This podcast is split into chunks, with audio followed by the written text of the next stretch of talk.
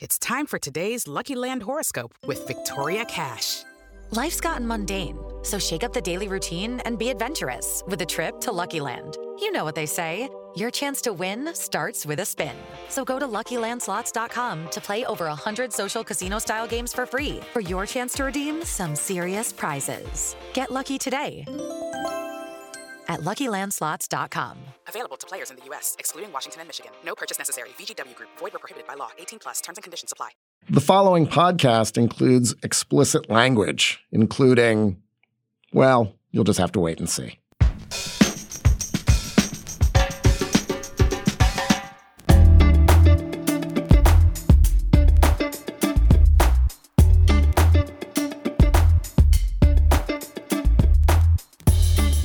Hi, I'm Josh Levin, and this is Hang Up and Listen for the week of June 5th, 2023. On this week's show, Jack Hamilton will be here to talk about how the Miami Heat improbably, or maybe at this point, probably, tied up the NBA Finals against the Denver Nuggets. Tariq Panja of the New York Times will also join us for a conversation about Saudi Arabia's efforts to lure Lionel Messi and conquer global soccer. And finally, the athletic Zach Buchanan will come on to discuss his story on the final days, possibly, of the legendary pioneering mascot, the San Diego Chicken. I'm in Washington, D.C., and I'm the author of The Queen and the host of the podcast One Year. Also in D.C. is Stefan Fatsis. He is the author of Word Freak, A Few Seconds of Panic, and Wild and Outside. Hello, Stefan. Hey, Josh. Episode one of Slow Burn was awesome. Everybody should listen if they have not yet. The second episode coming this Wednesday, Slow Burn becoming Justice Thomas, hosted by our own Joel Anderson. Joel is busily working on the rest. Don't you worry. You got this, Joel. In our Slate Plus segment, we are going to talk about a tweet. It's an it's a really amazing tweet from Shams Charania suggesting some Kyrie Irving and LeBron James related hijinks. We'll get to it uh, in a bit, but only if you have Slate Plus. You get bonus segments on this and other shows, including Slow Burn. You get ad-free shows, you get unlimited reading on the Slate site, and you get to support us. Slate.com slash hangup plus. Slate.com slash hangup plus. On Sunday night in Denver, the Nuggets were leading 83-75 at the end of the third quarter, 12 minutes away from taking a 2-0 lead in the NBA Finals. Then this sequence happened in a span of 2 minutes 43 seconds. A three from Duncan Robinson, a layup by Duncan Robinson, another three from Duncan Robinson, three by Gabe Vincent, layup by Duncan Robinson, two free throws by Gabe Vincent. The score at that point was 90 to 85. The Heat would go on to win by three, with Denver's Jamal Murray missing a tying three pointer at the buzzer. So, no 2 0 lead for the Nuggets, no more home court advantage for the Nuggets, and no more underestimating the Heat ever again except I still think Denver is going to win the series. Joining us now is Slate's pop critic, Jack Hamilton, whose beloved Celtics got heated in the Eastern Conference Finals. Hello, Jack. Hey, guys. Thanks for having me. Uh, when we were talking uh, a little bit before the game on Sunday, you told me, I hope Denver destroys Miami tonight. That would be the most fun to talk about. So I'm sorry you won't be having fun today. What do you think happened in game two? Yeah, I mean, what happened? It's it's sort of the Heat's blueprint for winning throughout these playoffs. Uh, they hit almost fifty percent of their three pointers. Um, they shot seven more three pointers than Denver did. Denver didn't shoot badly from three; they were a little under forty percent, but the Heat were just very hot. Um, you know, and then also they were you know opportunistically uh, took advantage of the Nuggets not really playing that well. You know, the Nuggets I think had came out kind of flat. Um, it was a close game, as you mentioned. You know, there was uh, Jamal Murray got a semi decent look at what would have been a game tying three uh, at the buzzer. But yeah, I mean, the Heat just came out. They played hard, you know, played smart. Um, but really, the big story is is the three point shooting. Um, I mean, if they continue to shoot at that you know, level of uh, proficiency, like they're going to be really hard to beat. It's hard, you know, if a team is shooting almost 50% from threes and, and getting a lot of threes up, I mean, that's just like, it's hard, it's hard to beat that. Um, so that was really, and then, and then there were also, you know, some people would probably say that there were some um, calls or sometimes non calls uh, there was a ve- what seemed to me to be a very very obvious goaltending um, violation against Bam Adebayo uh, in the fourth quarter that wasn't called. You know, this is in a three point game, um, everything like that. Matters. But yeah, I mean, ultimately, I think it comes down to it comes down to the three point shooting and taking advantage of the fact that, um, yeah, that Denver didn't really have its A game for most of the night. The three point shooting was not new. The Heat shot 45% from three to beat the Bucks, who were seeded number one. They shot 43% to beat the Celtics, who were seeded number two. Um, all of these undrafted players, Gabe Vincent, Robinson, Max Strus, Caleb Martin, 11 for 21 from three on Sunday. Um, this is a pattern, and if patterns like this continue to hold, this will be a longer series than anyone expected, Josh. Yeah, Ben Rohrbach of Yahoo Sports did a good story kind of cataloging the Heat's three point success. My favorite to kind of put this into context was this Steph, KD, and Klay made 151 of 364 threes for 41.5% for the Warriors when the Warriors had their best team ever in 2017. Uh, Vincent, Martin, and Robinson are 135 of 314 in these playoffs and on pace to surpass Steph, KD, and Klay. And it's not about them being, oh, these guys have always been great and they're undrafted, so they just don't get the publicity. Um, they're all these other stats that we can read. I won't bore you uh, by going on at great length, but those three guys were not good three point shooters by percentage during the regular season. They combined to shoot 34% on 13 three point attempts per game, Jack. Um, and so I, I think part of this has to be that the Heat are playing better collectively in the playoffs. They're getting more minutes from Jimmy Butler, more minutes from Bam. Those guys are opening up probably better looks for these shooters than they were getting mm-hmm. in the regular season. Um, but I think some of it has to be shooting luck.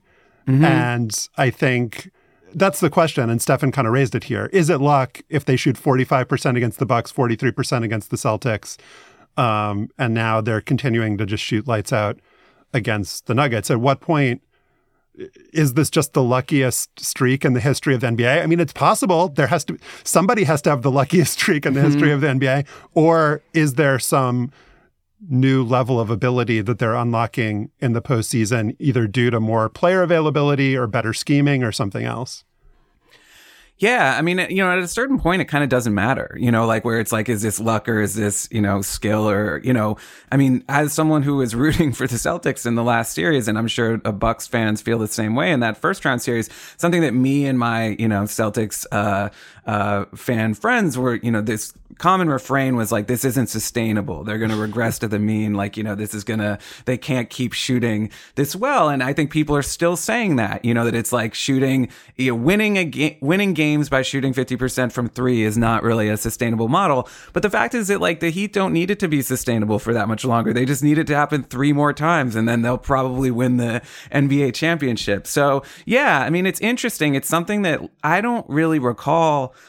um, an instance quite like this in the NBA. I mean, it kind of reminds me of, um, you know, baseball, where there's this sort of old adage in baseball about, you know, this sort of hot, the team that gets hot for the playoffs. Um, you know, baseball has this 162 game season and the playoffs are much shorter.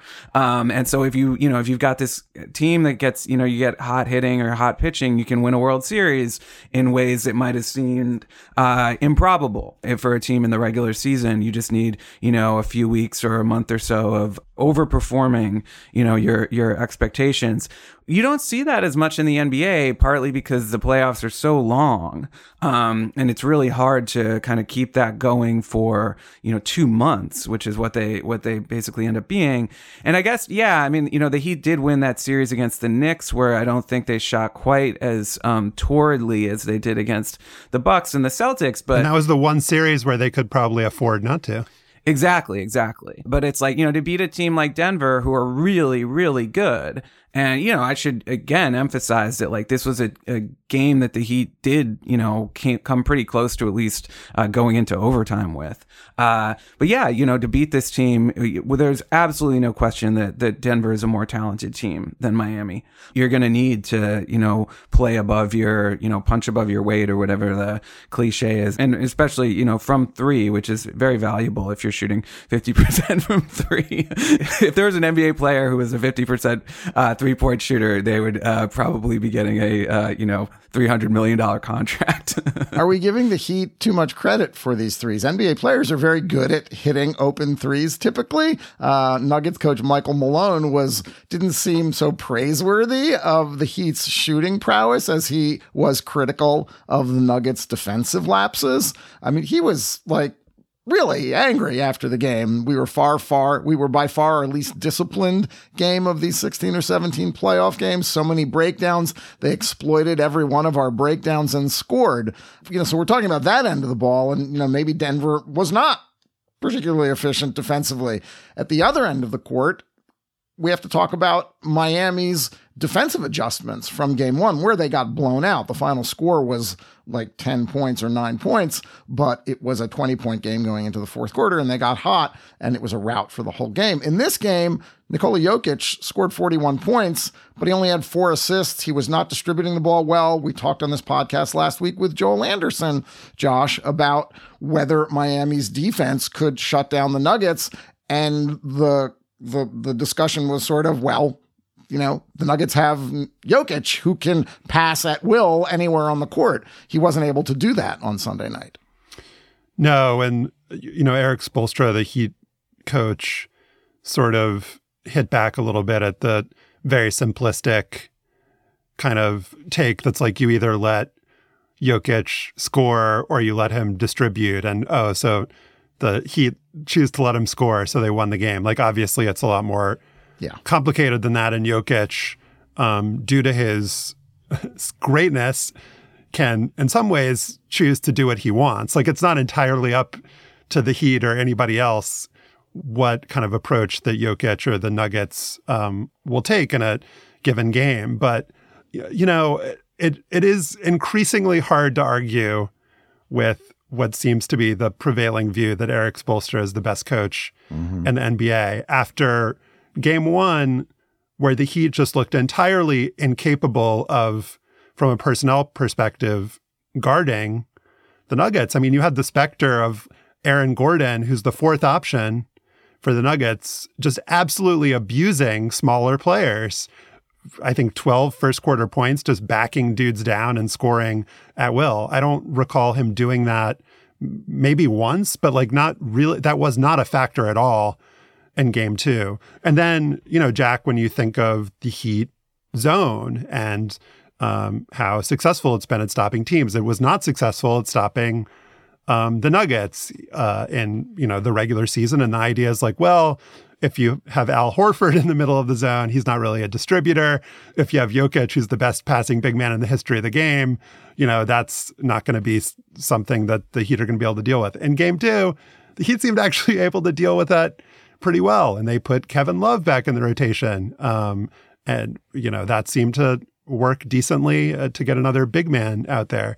So uh, just the adjustments from game one to game two seem to work and the Heat just have a lot of limits in terms of what they can do. And, you know, they don't have anybody coming off the bench who is both like large and good at defense.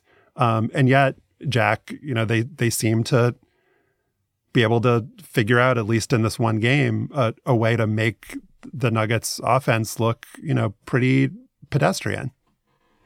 Yeah, absolutely. I mean, it's an incredibly difficult thing that they that they did. You know, I think it's kind of flies under the radar that like you know to take away take someone out of the game as a passer uh, is really difficult to do, and they they more or less were able to do that with Jokic in this game. I mean, um, he did score 41 points, but I saw a stat uh, earlier today that the, the Nuggets are 0 3 in the playoffs in games where Jokic scores more than 40 points. So there actually kind of does seem to be something to this, like if you turn him into a scorer, which he's obviously incredibly capable of doing. I mean, there was a stretch in the third quarter where he just took over the game. Um, and, and I really thought, I was like, okay, this is going to be where uh, the Nuggets just, you know, run, basically run Miami off the court. Cody Zeller was guarding Jokic and it was just comical, like how, how little answer there was for he was making everything and just you know it was like and, and also the point the point being like when Jokic was scoring all of those points, it wasn't like anybody watching the game was like, "Oh, great strategy by Miami, not letting Right. him pass the ball as they're like running up a lead." Like it's it's obviously like not a great strategy to just let Jokic rampage that way. Yeah, no, it was like watching a dad play against his kids in the driveway or something. You know, it was just like How it was about that incredible. play where he uh, ran the fast break, dribbling left-handed with the ball like Coming up, up to his shoulder? feet. Yes. That was great. My favorite was there was one where where where Zeller. I actually thought he might get called for a flagrant foul where Jokic had made some you know crazy shot and Zeller just fouled him so obviously. You know, it was this quintessential like just frustration. Like I can't deal with this. Like what's going on here? Um, yeah, but I mean it's certainly true that um, I think he only had four assists. Yeah, you mentioned Aaron Gordon. Aaron Gordon only had 12 points. I mean, a huge, a, a big factor in this series, and something that I'm, you know, if I were a Nuggets fan, I'd be, I'd be slightly worried about is Michael Porter Jr., um, who's a great player and a great shooter, but has been really cold uh, in in both games one and game two. I was Um, going to say actually that um, the stuff that Stefan was reading, um, where Malone was really mad, I actually read that as a subtweet of Michael Porter Jr. Like I think he was often the guy leaving people wide open. I also had read, just read before the game the Zach Lowe piece Yeah. um, before game two, where he noted Porter's back issues have made it hard for him to become a pick and roll ball handler or to back down similar defenders. He has trouble getting low enough to gain leverage. Getting into a crouched defensive stance is tough for Porter too. And I was like, wow, this guy is very relatable. Like this, this, this guy is like my favorite NBA player now. But it just seemed like there was this moment in game one where he, because he's so big, um, where he was just like rejecting heat guys at the rim where they're just like, wow, this guy, I, it seemed like they weren't really able to account for him and his size. He's never been considered a good defender, even a really a passable one. And in game two, I think that kind of reverted to form. And you notice he wasn't on the court.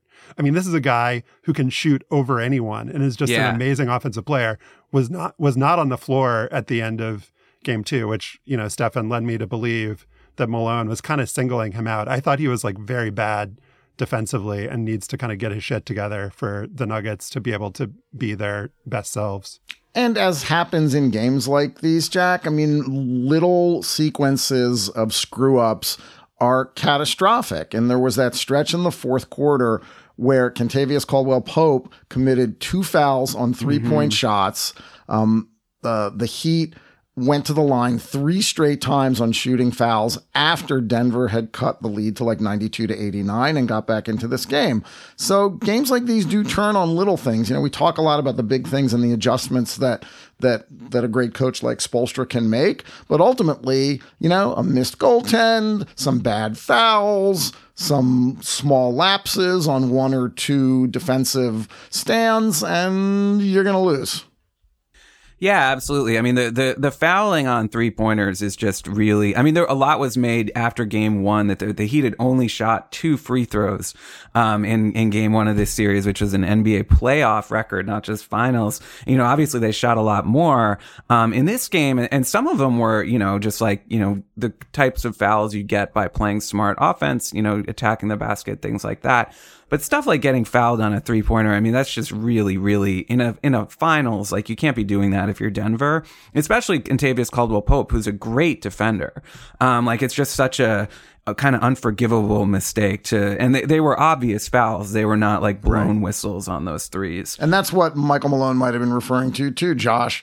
I mean, those are considered boneheaded defensive plays.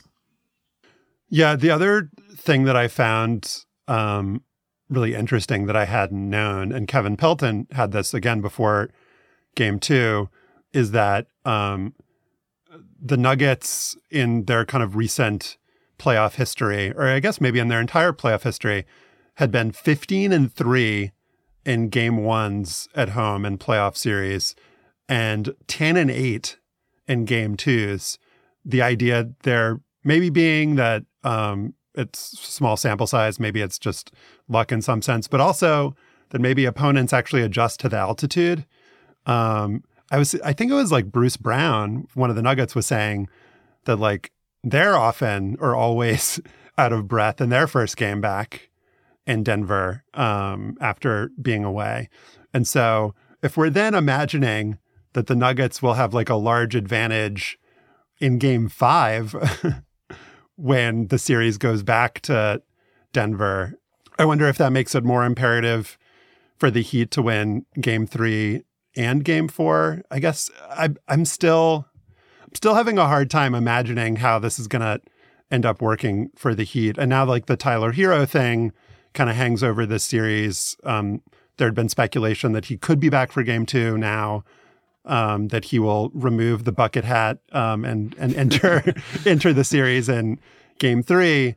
Um, he's not a guy who has size. He's a guy who can create offense, but is somebody who gets targeted on defense. And it's just it, will be really interesting. I, I mean, I certainly have faith in like Spoelstra and the Heat coaching staff to kind of figure out how to deploy him but it's just it, it's an unusual situation where it doesn't seem like he provides actually what they need um bizarrely like you would think that they would just need more offense given the pedigree of these players but i just wonder what will happen when he takes the court yeah, I think you'll you'll probably see, you know, again, Spoelstra's a great coach. I think you'll probably see them, you know, experimenting with putting Tyler Herro in, but I also think that yeah, there's a big risk to sort of throwing him, especially because of his tendency to get picked on um, defensively. And D- Denver is absolutely a team that Denver's really really good uh, offensively, and they're going to be really they're going to hunt him. And you know, you already have someone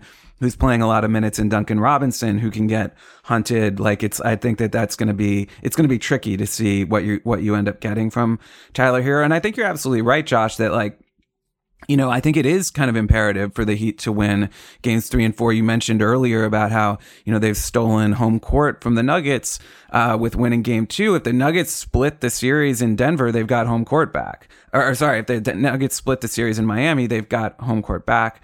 Um, yeah, so I think, you know, if you are Miami, your path to winning this series is probably winning both those games at home. Jack Hamilton is Slate's pop critic, feeling maybe retroactively better now that the Heat are the greatest team in NBA history, that the Celtics lost to them in the Eastern Conference Finals. Jack, thanks for coming back on with us. Yeah, thanks for having me. It's always a pleasure. Up next, Tariq Panja of the New York Times on Saudi Arabia's efforts to take over global soccer.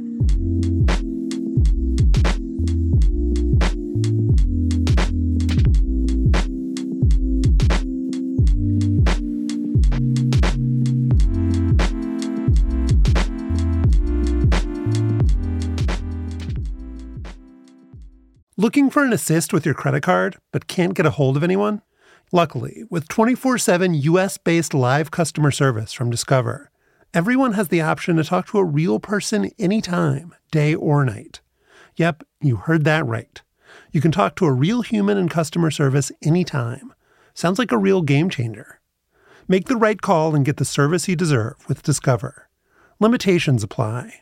See terms at discover.com/slash credit card. In Madrid on Sunday, Karim Benzema said goodbye to Real Madrid fans and scored his 354th goal in 14 years for the club. Only one player has tallied more for Real, Cristiano Ronaldo, who played this season in Saudi Arabia, which is where the 35 year old French striker is also heading.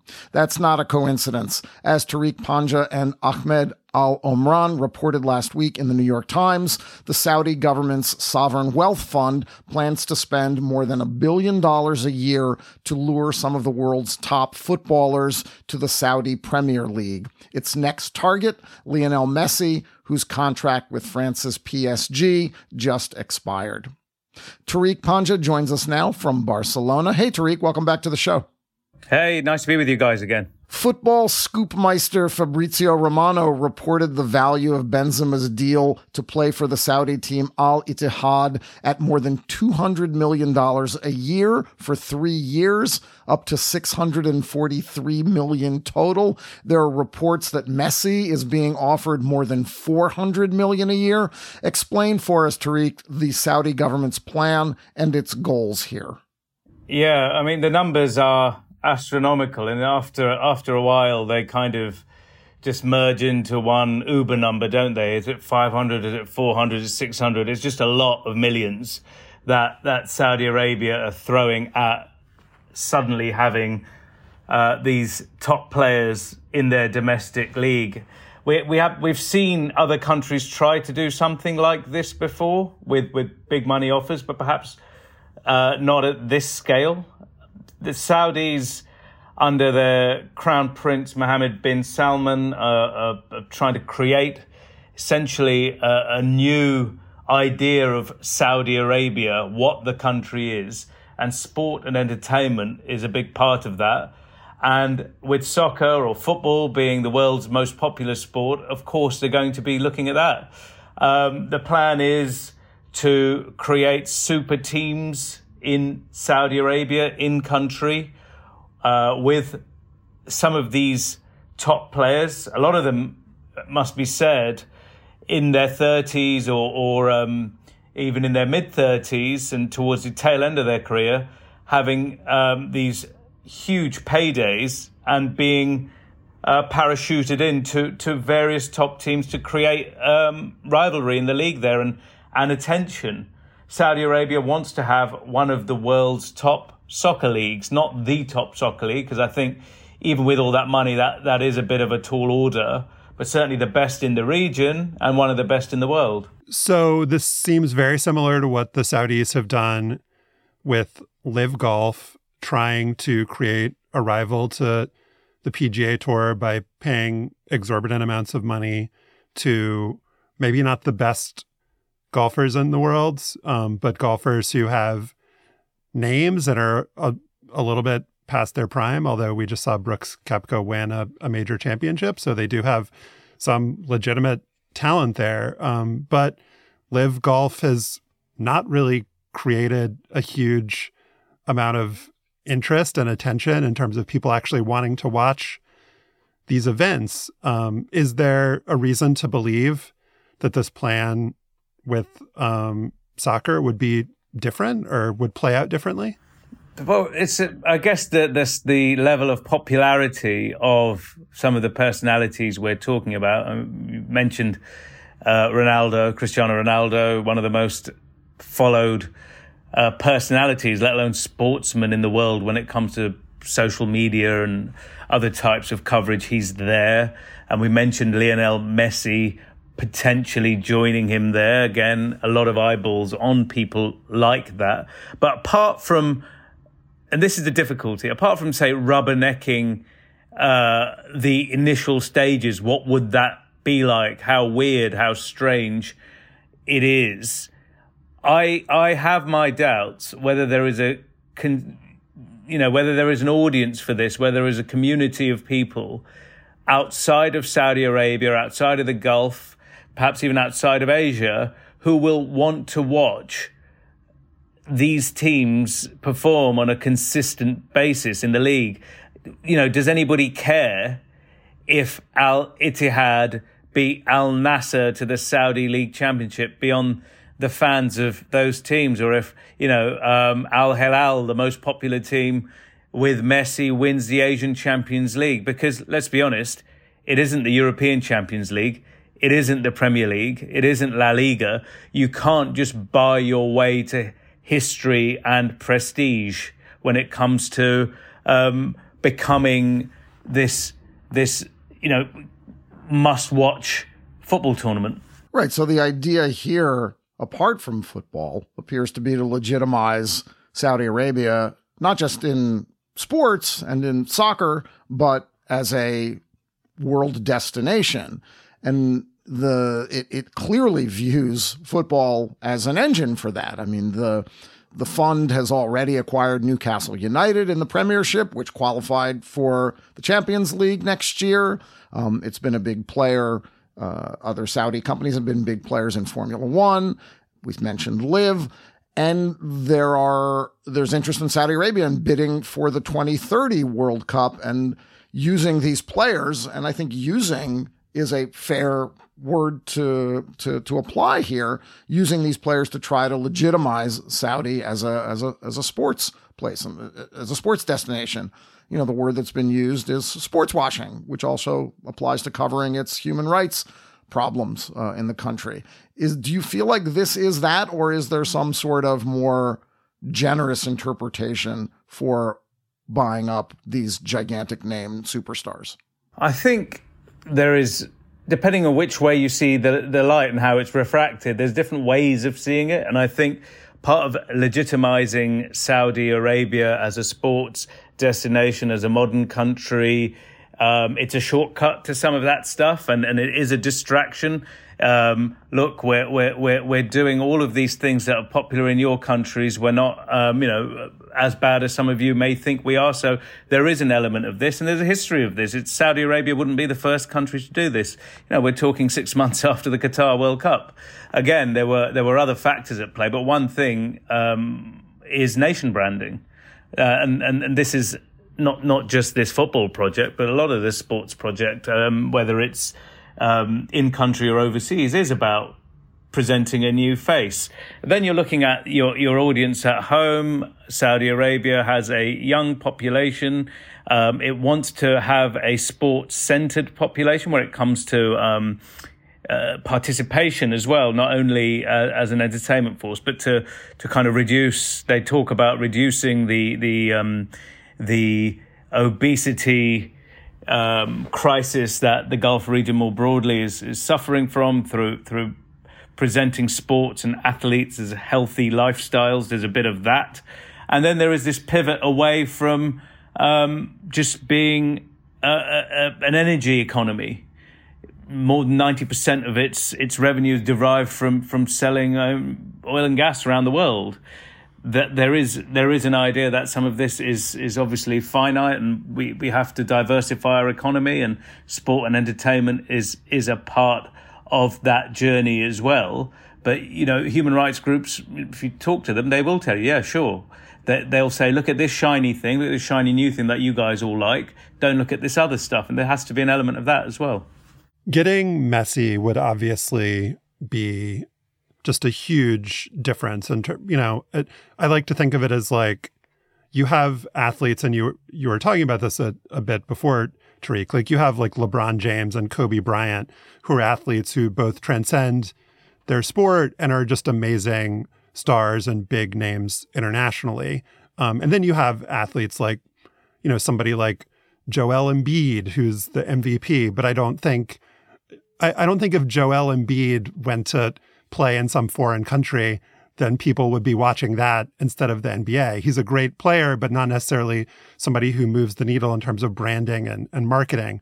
I personally would think of Karim Benzema as somebody more on that order. You can correct me if I'm wrong. But Messi and having Messi and Ronaldo, it would be like having Magic and Bird playing in some other country rather than in the NBA. There's just something about that collecting um, those two athletes that not only kind of signals a kind of seriousness of the endeavor, but just as sort of like, uh, in terms of a curiosity factor. And it's almost like singers who go like sing happy birthday to dictators or something like that. They're just like a sort of like, I'm collecting the greatest stars for my, like, you know, personal menagerie sort of aspect to it. Um, do you think that's a kind of fair characterization? Yeah, absolutely. I mean, there's a there's a stat you can use to to kind of show the the the size of the magnitude of having a Messi in your ranks and not having a Messi. Paris Saint Germain, the the club that Messi will leave or has, you know, at the end of the season. I think he's played his last game there. The season is finished. Um, lost one and a half million Instagram followers. Now the season's over, and those are the Messi followers. That that you could, that that is a big number. So you have that, and the, the other funny thing here in, in, in what you referenced there, these players already are available to wish you happy birthday for a fee. I, have I've I've seen this in in the Gulf, whether it's a um, a, a, senior royal or, or, a sports minister. I, have seen a birthday message from from Messi to a, a guy called Turki Al Sheikh, who I believe is is in charge of Saudi Arabia's um, entertainment scene, for example. He was the Minister for Sport briefly um, when this big Saudi sports project started. And again, you wouldn't have thought Messi and Mohammed um, Turki Al Sheikh, excuse me, would be would have come across each other. These are these are kind of commercial relationships, and there is value to to, to even saying happy birthday to someone. Um, just going back to the, the the PIF, the Public Investment Fund, as well that you mentioned. Uh, owns Newcastle in the Premier League. Um, and, and subsequent to us in the New York Times publishing our story on, on these plans, it has been announced that the, the PIF, the, the Sovereign Wealth Fund of Saudi Arabia, is going to be the majority owner, the 75% owner of the four top clubs in Saudi Arabia. So that's um, Al Nassr, the team that uh, Cristiano Ronaldo plays for, Al Ittihad, the champions, um, Al Hilal, um, the biggest team in, in, in, Saudi Arabia. And I'll tell you what, I have forgotten the name of the fourth team, and that tells you how far Saudi Arabia has to go. I don't know uh, offhand who uh, the name of this fourth team because it slipped my mind. And again, that might be instructive of the journey Saudi Arabia is going on with this league. Because uh, you know, if you ask me in six months, I probably will have that name at the tip of my tongue. And the plan is to to parcel these top players into each of these teams and and having them compete against each other. Now, how organic is that? And how much will these players actually bother to really put in the blood, sweat, and toil we've seen them thus far in their careers? Will also go a long way to to telling us um, whether this is a serious uh, competitive league or whether it is just a place where where people are, are going for a final payday. It seems like the latter, if we're going to judge by Ronaldo's first year there. I don't get the sense that a lot of people were following the results of the Saudi Premier League uh, because Ronaldo was playing there this year. That could change with a Messi um, and sort of the second tier of potential stars, aging stars um, who go there. But uh, it seems like a pipe dream to imagine that that like fans around the world are going to care who wins the eight team Saudi Premier League. Um, as opposed to just following, you know, Ronaldo's and Messi's Instagram feeds, which they're going to do already. So should we sh- be shifting the focus onto them and ask why they would want to do this? They're already, you know, rich beyond anyone's imagination. The lure of, of several hundred million dollars a year obviously is a strong one. And I guess with someone like Messi, when your choice is, you know, go to Barca maybe again, go to Saudi for 400 million a year or go to Miami. Um, those are very different considerations for your final club.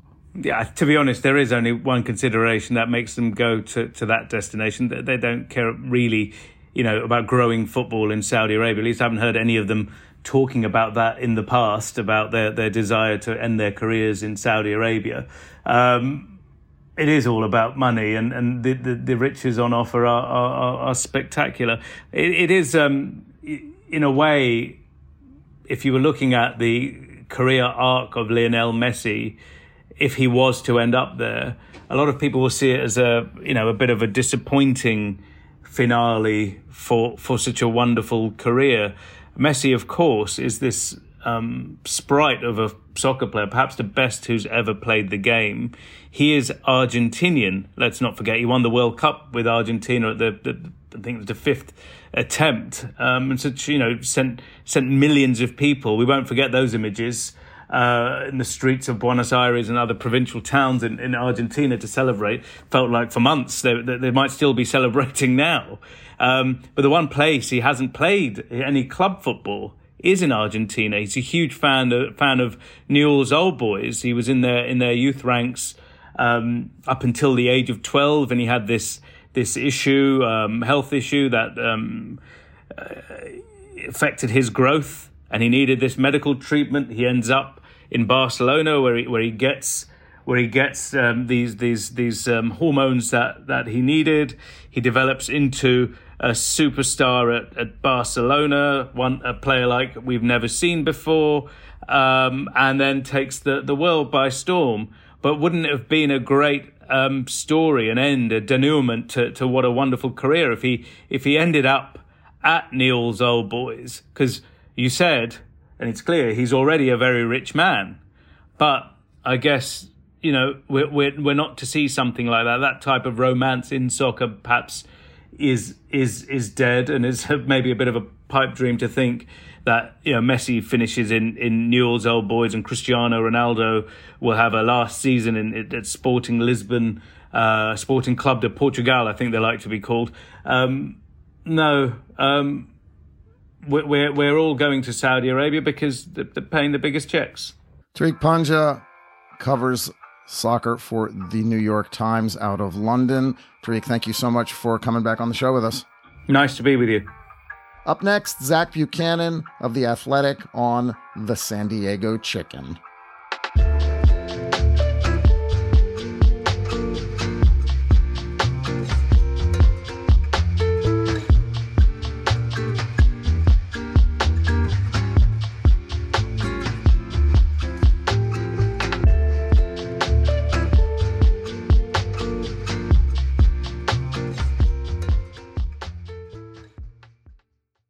Hello, it is Ryan, and we could all use an extra bright spot in our day, couldn't we? Just to make up for things like sitting in traffic, doing the dishes, counting your steps, you know, all the mundane stuff. That is why I'm such a big fan of Chumba Casino. Chumba Casino has all your favorite social casino style games that you can play for free anytime, anywhere with daily bonuses. That should brighten your day a little.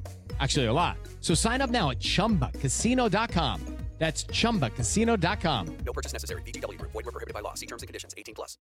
On Friday, June 29, 1979, more than 40,000 fans packed Jack Murphy Stadium in San Diego, but they didn't come for the game. Half as many would show up the next day.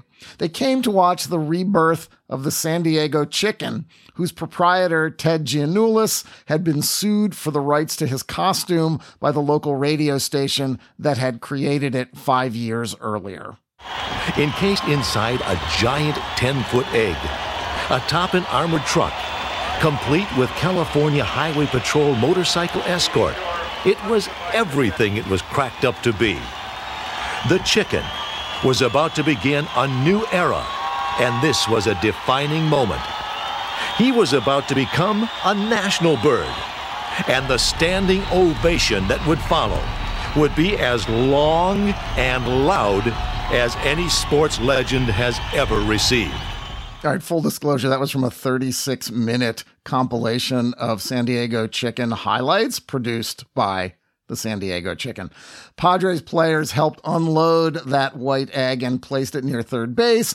As the theme from 2001 A Space Odyssey played, Giannoulas rolled around the infield for 30 seconds before kicking through the paper mache egg, paraded around for a minute in his new outfit to a standing ovation, and was carried off by infielder Kurt Bevacqua and pitcher John D'Acquisto.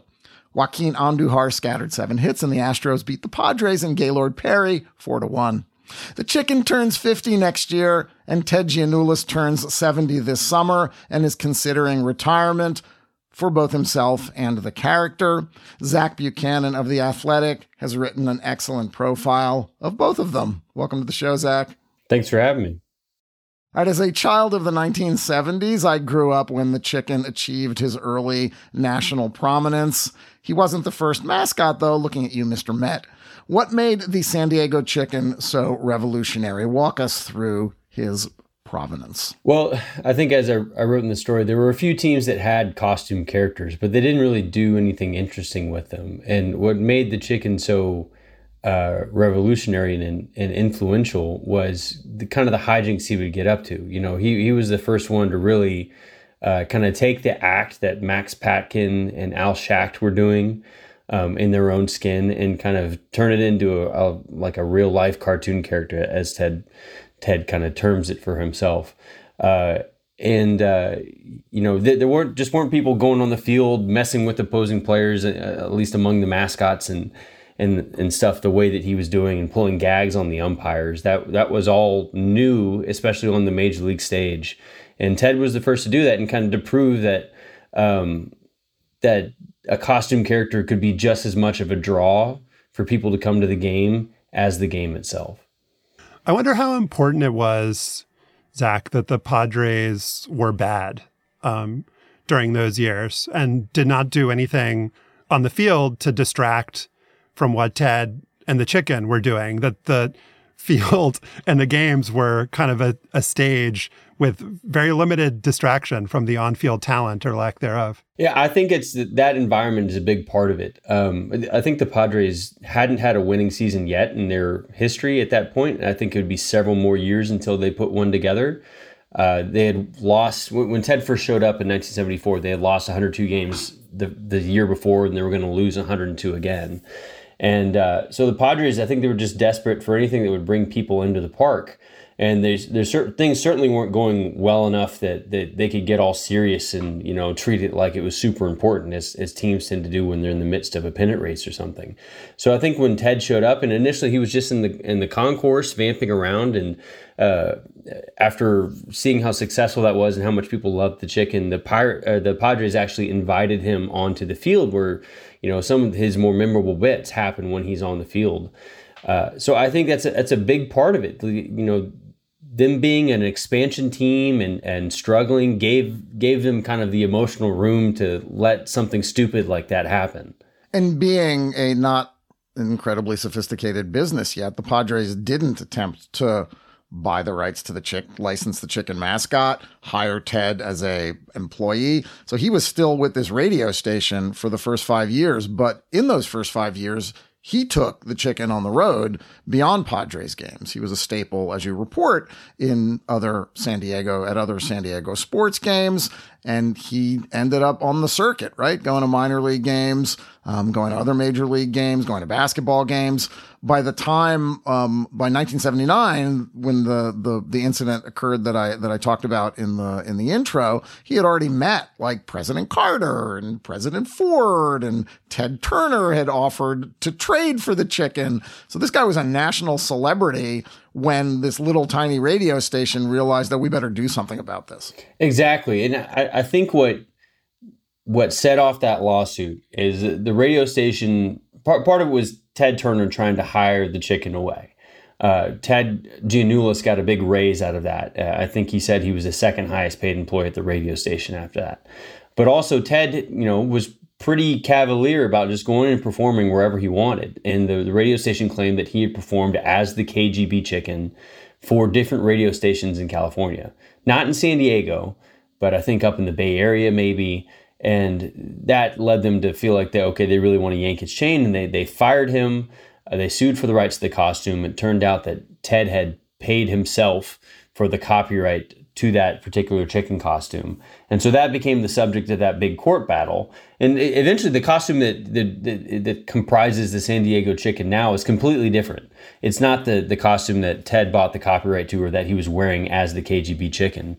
But uh, this big, silly court battle ensued uh, basically over the question of who owns the KGB chicken, but also can Ted Giannoulas perform as a chicken, KGB or not, anywhere in San Diego County.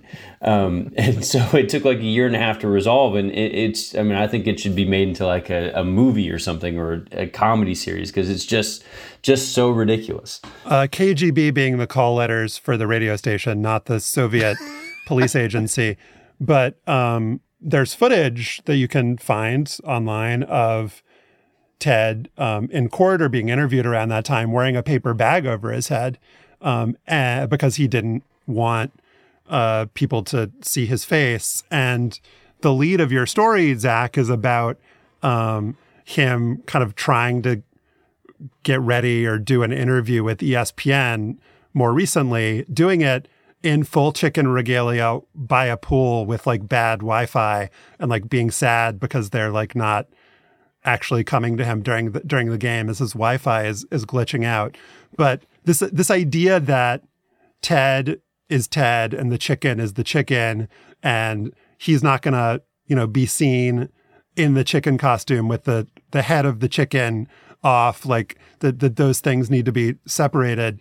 Though he could probably survive with the chicken head yeah, off. It's so, true. It's know. true. Yeah. In your conversations with him, did you get a sense of whether this this is shtick? I mean, obviously there's some there must be some shtick element to it.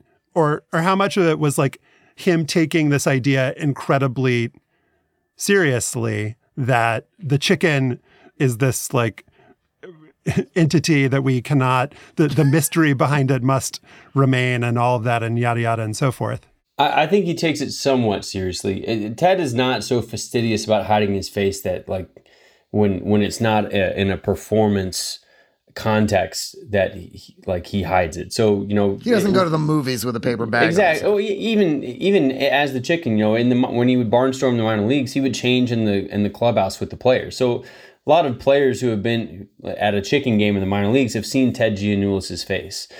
A lot of people just outside of the that performance context know what he looks like, um, but he does care about in, in terms of you know the public at large wanting to to not have him his face be a part of it. He doesn't want people to know what he looks like. And in fact, I think there's one published photo of him that I found and I dug through 50 years of clips.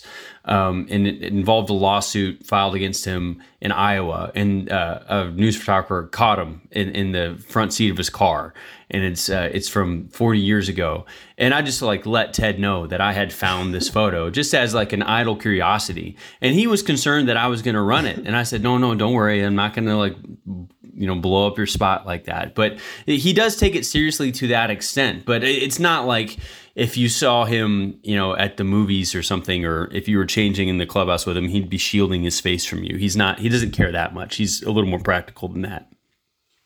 I can kind of understand it, Zach. I mean, in the history of mascottery, there really only are two mascots that you can identify with the human being who created them. One is Ted Giannoulas, and the other would be Dave Raymond, the Phillie Phanatic, who was inspired by Ted. Exactly. Yeah, and a lot of mascots, you know, it's become the culture that, um, you know, you don't let people know that you're the mascot or something, or the, you know, you know, you, you know, teams aren't listing uh, the name of the guy inside their mascot on their team website or something. Um, Ted doesn't take it that seriously. You know, he he talks through the chicken. You know, if you were at a chicken game, he would talk to you. Most mascots don't do that because they don't want to have like a human voice coming out of this creature. He will sign at request autographs Ted Giannoulas. You know, he prefers to sign as the chicken, but he'll use his own name. You know, it's and, and I also think there's a part of him that wants the credit. Um, he doesn't want it so much that he's he wants to upstage the chicken, but you know he's fought in, in court uh, multiple times uh, for the kind of the credit and the ownership of the chicken, and I think he he feels a fierce independence about maintaining that. He is uh, the Curt Flood of mascots. He maintained his independence and free agency from the team and was able to hold on to this for himself. But as opposed to the actual Curt Flood of baseball players, this was not a thing that was ever replicated. Like there's not, there was not then a trend of independent mascots. Mascots are associated with teams, they're owned by teams. Um, and it doesn't seem like it's ever going to be any different than that. Um, uh, do I have that right? And is um, Ted and, and the chicken kind of one in one in that sense that this did not set a trend? And maybe it actually did the opposite. It kind of clued these franchises into the fact that they needed to get this stuff on lock. I, I think that's right. I mean, you, you do have things like the the superstars or certain barnstorming acts that you see in, in minor league parks or at halftime of NBA games and stuff. But uh, I do think it's a case where uh, you know the, the Phillies saw what Ted was doing, and you know it, it's the case of someone having an innovative new idea, and then of course corporate America catches on and says, "How can we make money off of this? How can we do this for ourselves?" And you know the fanatic is directly inspired by the chicken, but they didn't want it to be the chicken. You know, the, the, chicken could be a little irreverent and racy at times. Uh, he had a bit of a PG 13 flavor to him, and the fanatic does not, you know. And so I think that the teams, the Phillies specifically, saw what he was doing and then decided, let's do this for ourselves, but our way, in a way that we can control. Because obviously, as Ted was in and out of court over the course of his career, you know, he's uh, he's a bit of a, a wild card a little bit in, in the acts that he was performed and he likes being his own boss but that that means that you know he gets to make his own mistakes or push the boundaries on things and you know teams don't like wild cards like that they want to to have something predictable and, and family friendly Yeah, you cataloged some of the chicken's legal run ins in your excellent story. He was sued by Barney, the dinosaur, once.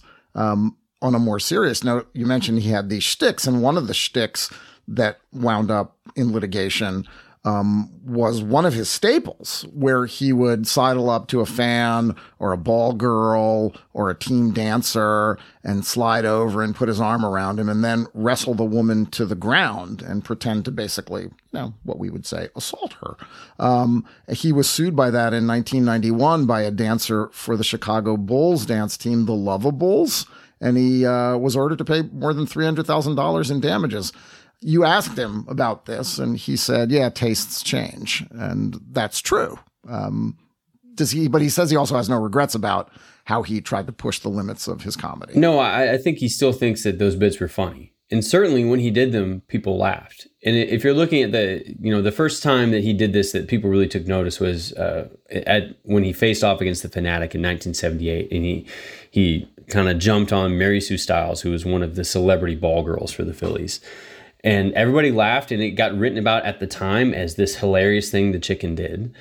Um, but you know certainly the lens we look through now kind of makes it a little bit cringy but this was the era of animal house and porky's and caddyshack where all the humor was very much in that vein. You know, it's you know, it's yeah. I was gonna say it reminds me of like watching Sixteen Candles. Yeah, right? it, I mean, it's it's not that far removed in, in from John Belushi, you know, climbing up a ladder to to peek on sorority girls in their rooms in Animal House. You know, it's it's kind of of the same ilk.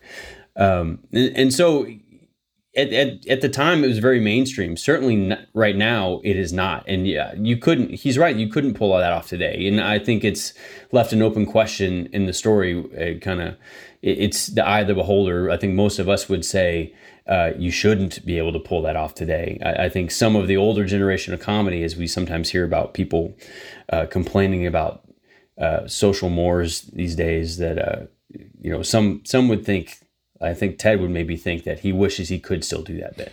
Um, there's a kind of melancholy to the story. Um, you know, not just the lead where he's like desperate to get on ESPN for uh, an inning and they just don't show him at all, but it's also like he needs hip surgery. He never had children because, which seems like something he maybe regrets because he was just on the road all the time. Um, and it feels a little bit kind of silly or strange to be thinking about the San Diego chicken as a tragic figure. Um, but uh, there was, and it's not just like subtext, it seems like clear as you're writing the story that you wanted readers to kind of be thinking about these things about like who this man was, what the cost was of what he'd done, and like whether, uh, you know, looking back on on all of it, like how he feels about it and how we should feel about it. I'm just curious, Zach, kind of what conclusions you came to and whether you felt that after spending time with him and doing all the research you did, if there was something kind of sad about this story.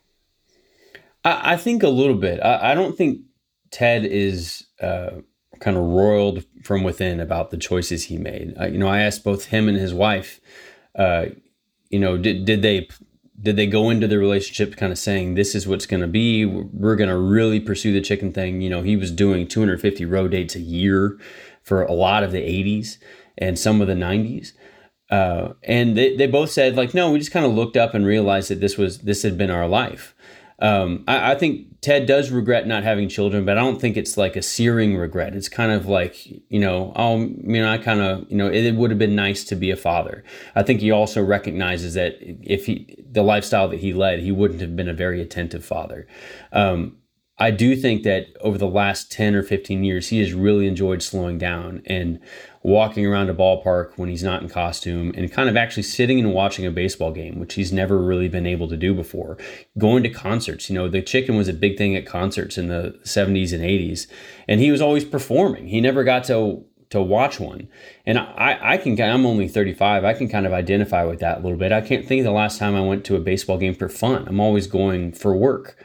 Uh, and so I, I, do think he has enjoyed recently slowing down, uh, taking his time, doing a few appearances a year, not feeling like he has to keep up the hustle, and really just kind of taking in all the life that he had kind of he'd missed while he'd been performing.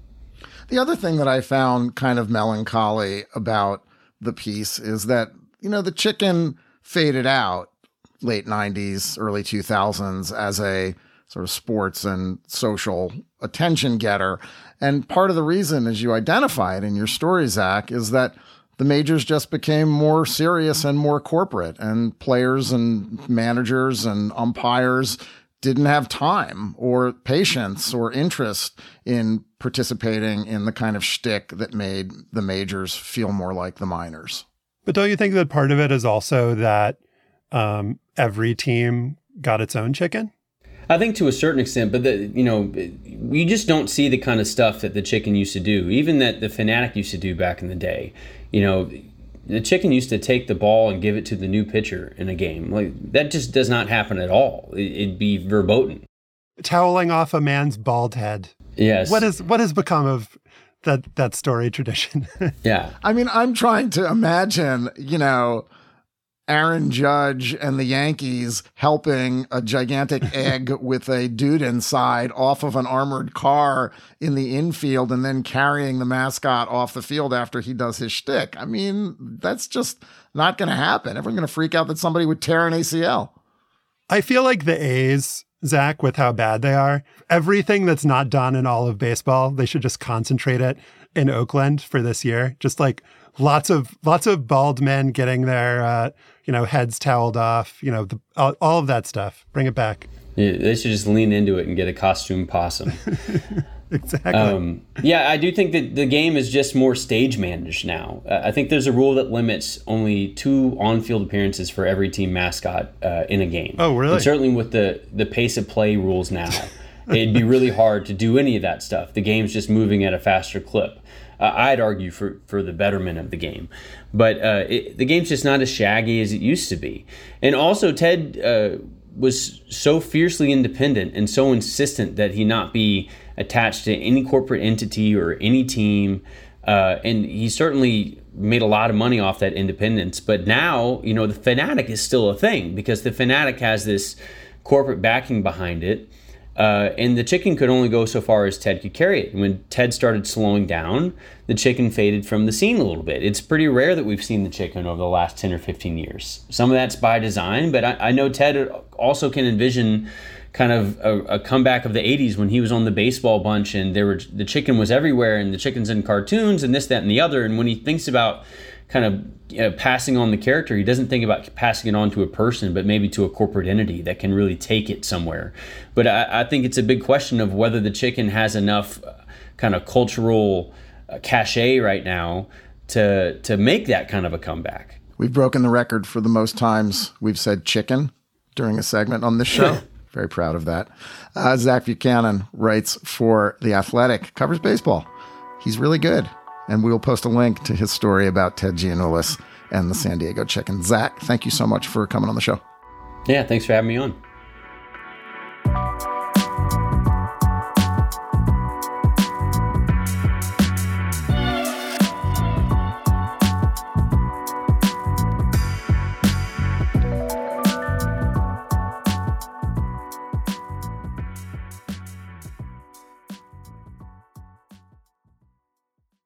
And now it is time for After Balls, sponsored by Bennett's Prune Juice, endorsed by Kenny Sailors, who says it was okay. On Sunday, on a golf course in Jersey City, New Jersey, Rose Zhang became the first woman to win her first start as a professional in 72 years. Thanks to a ridiculous amateur career and her off the charts potential, Zhang has been compared to Tiger Woods. She won the U.S. Women's Amateur in 2020, won the NCAA Division One championship in 2022, and again two weeks ago, the first time a woman's golfer has won the NCAAs twice. Like Woods did before her, she's attending Stanford. When she won in Jersey on Sunday, teammates, family members, and friends rushed the green carrying roses. But what about the first woman to win her first start as a pro? That was Beverly Hanson, who in 1951 beat Babe Zaharias to take the Eastern Open. Hanson didn't play high school golf in her hometown of Fargo, North Dakota. She got a journalism degree from the state university and was making 50 cents an hour for a local paper in Fargo. Journalism always the great payer, and eventually decided she could do better playing golf. She won the 1950 U.S. Women's Amateur and was handed the trophy by Bobby Jones. That same year, 13 women golfers formed the LPGA Tour Hanson won one of its first events as an amateur and turned pro at 26, won that pro debut at Woodland Golf Club in Newton, Massachusetts, and went on to win 15 more LPGA events, including the first LPGA championship in 1955 and two more majors. In 1958, she posted the lowest scoring average on the tour and was its leading money winner. $12,639 total. Hanson retired from the tour in 1961 and was the women's golf instructor at a club in Indian Wells, California for 35 years. At her death in 2014, Hanson was labeled the forgotten pioneer of women's golf. In an obituary, Doug Ferguson of the AP noted that when Sports Illustrated published a list of the top 50 athletes in each state, the only golfer from North Dakota was some kid who won the U.S. Junior Amateur a few years earlier. The LPGA Tour didn't post anything on its website about Hanson's death for several weeks. Ferguson wrote, Hanson is finally getting some due in addition to getting mentioned in every story about Rose Zhang over the weekend. In March, she was elected to the World Golf Hall of Fame. She will be inducted along with Tom Weiskopf, Padraig Harrington, and the seven founding members of the LPGA Tour who aren't already in the hall next year. Josh, what's your Beverly Hanson? On Saturday in Los Angeles, the Yankees' Aaron Judge hit his 19th home run of the season in a 6 3 win over the Dodgers. But what got the most headlines was a catch he made up against the fence in the bottom of the eighth. Or, to be more accurate about it, through the fence as Judge, who is listed at six foot seven and 282 pounds, smacked into the wall face first to snag a fly hit by JD Martinez, managed to push through part of the wall, losing his balance as he spilled into the bullpen, before gathering himself and pegging the ball back into the infield. I'll confess I was a little bit underwhelmed. Judge didn't exactly break the wall or the fence or whatever you want to call it. It's more like he unlatched it like a poorly fastened backyard fence. To make an analogy, if Darryl Dawkins and Jerome Lane shattered backboards, this was kind of like bending the rim. Or if Kool Aid Man broke through a brick wall, then Aaron Judge kind of broke through a Lego wall. But there was a dude back on May 27th, 1991, who was legitimately the baseball Kool Aid man. Let's take a listen. Here's the pitch. It's a shot to deep right center. It's going, going. Oh, my God. That's unbelievable. The audio makes it sound like he exploded. That thudding sound you heard about five seconds into the clip was not Rodney McCray of the AAA Vancouver Canadians exploding. It was Rodney McCray of the AAA Vancouver Canadians propelling himself through a wooden flavor pack advertisement. That's Flavor Pack, the brand that would become the quality standard for frozen vegetables and fruits. Kenny Saylor says it was okay. But I digress. Uh, Rodney McCray, full sprint, running through the wall and holding on to the ball. We often cite the Society for American Baseball Research Bio Project when we do these baseball related afterballs. I will do so again here. Mark Simon of the SABR Bio Project has a great article on Rodney McCray, whose nickname, you might have guessed, is Crash. He was raised by his father, James, who is a theater actor who allegedly lost the role of George Jefferson to Sherman Hemsley. When he was not acting, James McCray was running a summer baseball team that included a pretty amazing collection of black players from Southern California Eric Davis, Darryl Strawberry, and his own son. Rodney McCray played baseball at Santa Monica College and West Los Angeles College, once breaking his hand when he got hit by a pitch from future bird killer Randy Johnson. He then bounced around the minors, or maybe it'd be more accurate to say he did not bounce around because he was in single A ball for six seasons. McCray was not a very good hitter. He was fast and he played great defense in the outfield. Those are the skills that finally took him to the majors in 1990. He stole six bases in 32 games for the White Sox without recording a single hit. The next season, the season of the crash, he's back in AAA. On May 27th, he was playing right field when Chip Hale hit a deep fly ball and not hearing any sort of warning from his center fielder, he just kept on running right through that Flavor Pack sign. Knock on wood, it didn't hurt, McCray told Jayson Stark at the time. He also said this to writer Gordon Edes I was more upset because I landed on a tarp of water. My whole backside was soaking wet. It was not a comfortable feeling. What happened next is actually kind of similar to the Randy Johnson bird killing incident. The catch did not get a huge amount of coverage at first, but It turned out that a single camera person, Gary Beck of KOIN TV, was shooting the game, and then the video began circulating everywhere. The best damn sports show named it the number one devastating hit of all time. McCray says that he let it all get to his head. After that, I lost my focus, doing interviews at every ballpark. I think he's being a little bit too hard on himself. You ran through a freaking wall, man. The next year, he got his final, his third and final major league hit for the Mets. The Mets manager that year was Jeff Torborg, who, according to McCray, called him McAdoo. When his playing days were done, Rodney Crash McCray became a coach and base running instructor. He also started coaching a travel ball team in Houston. And his son Grant is now a minor league outfielder in the San Francisco Giants organization. This year so far in high A ball, he's got 21 steals and, to my knowledge, no walls busted through. Crash. So in Bull Durham, Crash Davis was the Kevin Costner character. He was not named because he crashed through a wall, though. There was an original Crash Davis who played baseball collided with a teammate when he was 14 years old and was nicknamed Crash. That is not as good a Crash nickname as Rodney McCray's Crash. I think you have to earn your Crash, and Rodney McCray definitely did that. Um, did you guys, uh, producer Kevin Bendis and co-host Stefan Fatsis, enjoy my just extremely demeaning remarks towards Aaron Judge? Because if so, they were they were written just for you, for your for your pleasure. You know, I agree.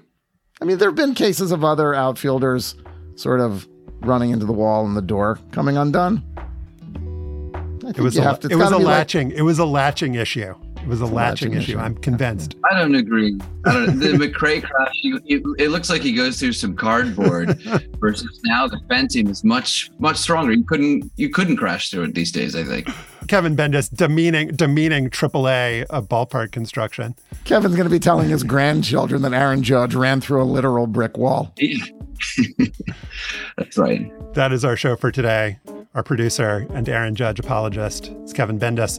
To listen to past shows and subscribe or just reach out, go to slate.com slash hangup and you can email us at hangup at slate.com. Don't forget to subscribe to the show and rate and review us on Apple Podcasts. For Stefan Fatsis, I'm Josh Levin. Remember Zelmo Beaty, and thanks for listening.